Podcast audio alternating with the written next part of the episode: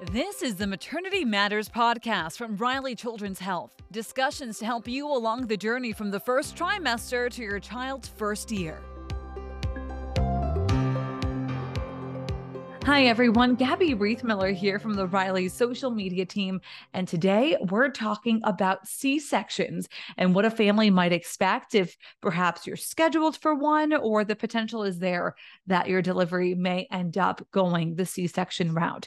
And to talk about that today, I'm joined by one of our labor and delivery nurses, Peggy. Thank you so much for being with us today. Can you give us just a quick uh, overview of your time at Riley and what you've been doing with patients there? Hi, I'm Peggy. I am a registered nurse. I've been in labor and delivery at Methodist and now Riley as a registered nurse for three years. I have also worked a part of the team as a secretary and a tech for almost 10 years total combined experience. So I've had a lot of good um, experiencing witnessing birth in all kinds of forms, particularly as we discuss C sections today. Great. Well, I'm so glad to have your insight and hear a little bit more of what what you've seen and everything like that.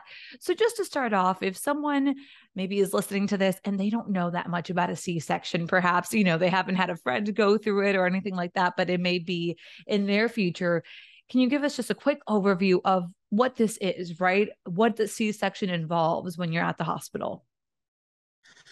Sometimes uh, moms have to have C sections for various reasons. So, if this is the case, it is going to be a birth that takes place in the operating room or the OR. We are lucky and fortunate to have a amazing team of experts that would be a part of the delivery process. And the end goal, as with any delivery, healthy mom, healthy baby, there's still a lot of things that get to take place the same as would for a labor uh, vaginal delivery um, just in the or setting and it is a surgery um, yeah i think that about covers it Okay, great. And so, if a patient knows that their doctor perhaps has mentioned the potential for a C section, what are some reasons that a mom may have to undergo this type of procedure to deliver a baby? A couple of reasons can be if there baby is not positioned correctly. The most common position would be the breech position where the baby is feet first instead of head first. Um, another reason could be a maternal condition, um, something in mom's health that just a vaginal delivery isn't the best delivery for them based on some condition that mom may have. Um, a couple other reasons when they're more emergent or in a um, fast um, unplanned reason would be um, if there is a uh, my mind is blanking i'm so sorry. If the baby's cord would happen to be compressed in a fashion that is causing the baby heart rate to decelerate and we need to get them back to the OR to get baby out safely Another reason for a C section could be the placenta, if the placenta is not in the correct place. Okay, good to know. And also glad to hear that we have that expert team at the ready if there is some kind of emergency uh, during that labor process. And so many moms and, and parents to be have probably heard of hey, you know, if you're going through vaginal birth, you can get an epidural at this point, or this is pain management. What is the preparation like with a C section, right? Because a mom may not be, if it's a scheduled C section, for instance, in the you know, really painful portion of contractions or anything like that, but they still need some kind of anesthetic and things like that for the procedure. So, how do you prepare a patient to go into the OR and actually undergo this? Um, there's a couple different anesthesias anesthesia types that um, may occur for a C-section. If it's a scheduled procedure, most majority of patients would have a spinal anesthesia. That is where a medication is injected into the space in your lower back, and that will numb you from about the chest down.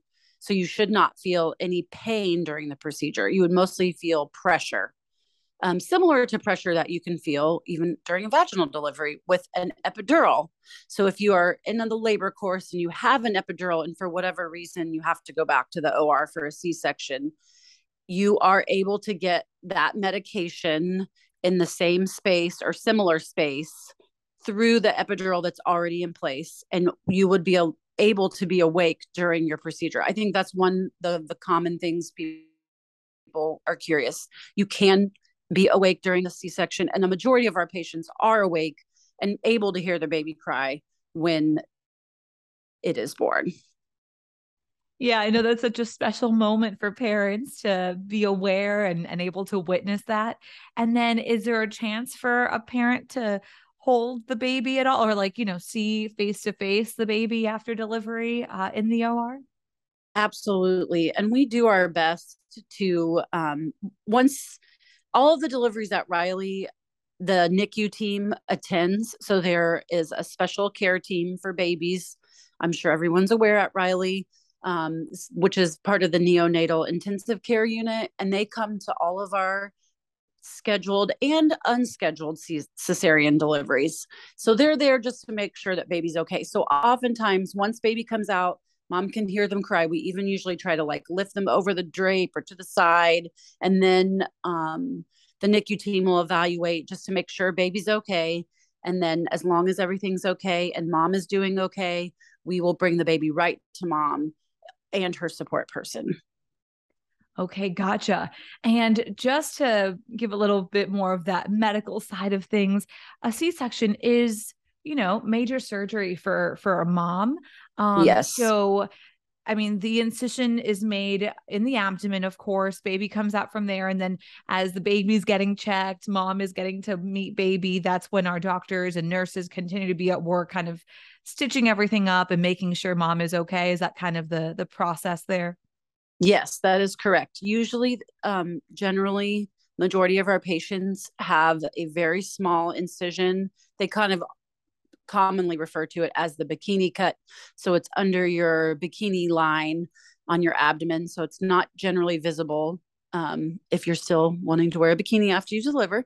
And um, it's pretty small. And then inside there's an incision on your uterus. And once the baby's delivered they are going to work on getting you sewn back up both internally and then finally externally okay great and then what is that recovery like once mom and baby are moved you know, to the mother baby unit where they're, you know, recovering and getting to know each other?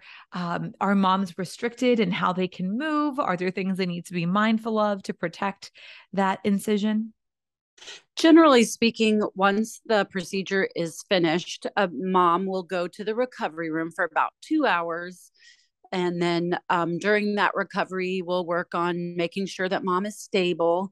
Um, one thing that does happen during the procedure is a Foley catheter is inserted, and that is a catheter that stays in your bladder just to help decompress it during the surgery, since your organs in that area, especially when you're pregnant, are all kind of combined and squished together. So it's just a safety precaution that we do. And so that catheter stays in place for, we try to make it no longer than eight hours. So mom will immediately following not be getting out of bed to go to the bathroom. Um, you're still usually pretty numb afterwards for up to 12, maybe 15 hours. Every mom is different on how long it takes for them to get up first for the first time and get to the bathroom. Um, a couple other things we do to protect that incision is there's usually a bandage over it and then um, an abdominal binder that kind of helps hold everything together when you do get up for the first time and then subsequent times following. But we do like our moms to get up and get moving as soon as they can after surgery. Yeah, definitely. And a question I've had some of my friends, you know, ask or wonder about is let's say you have an emergency section or even a scheduled one. Does that mean that any subsequent pregnancies uh, will require a c-section? Or do you ever see moms who maybe had a c-section with their first and are able to do a vaginal delivery with the next pregnancy? We definitely are able to do what we call a trial of labor after cesarean. That decision needs to be made between the provider and the patient. Um, oftentimes moms that are able to have a successful VBAC, which is a vaginal delivery after cesarean, is because their c-section was due to something with baby either baby's position or their intolerance to labor the first time.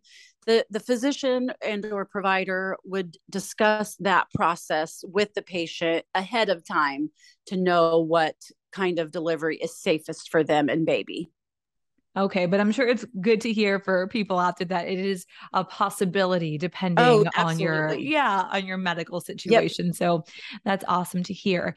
And is there as we kind of wrap up here, is there anything yeah. else you want a, a family, a mom to be to know if she's nervous about a C-section just cuz you've been able to be a part of many throughout, you know, your time at Riley and Methodist um just about the yeah. whole experience?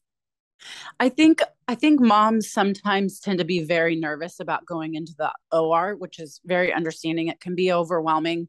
There's lots of people moving around you, lots of things happening. We try to do this procedure as quickly and efficiently and safely as possible.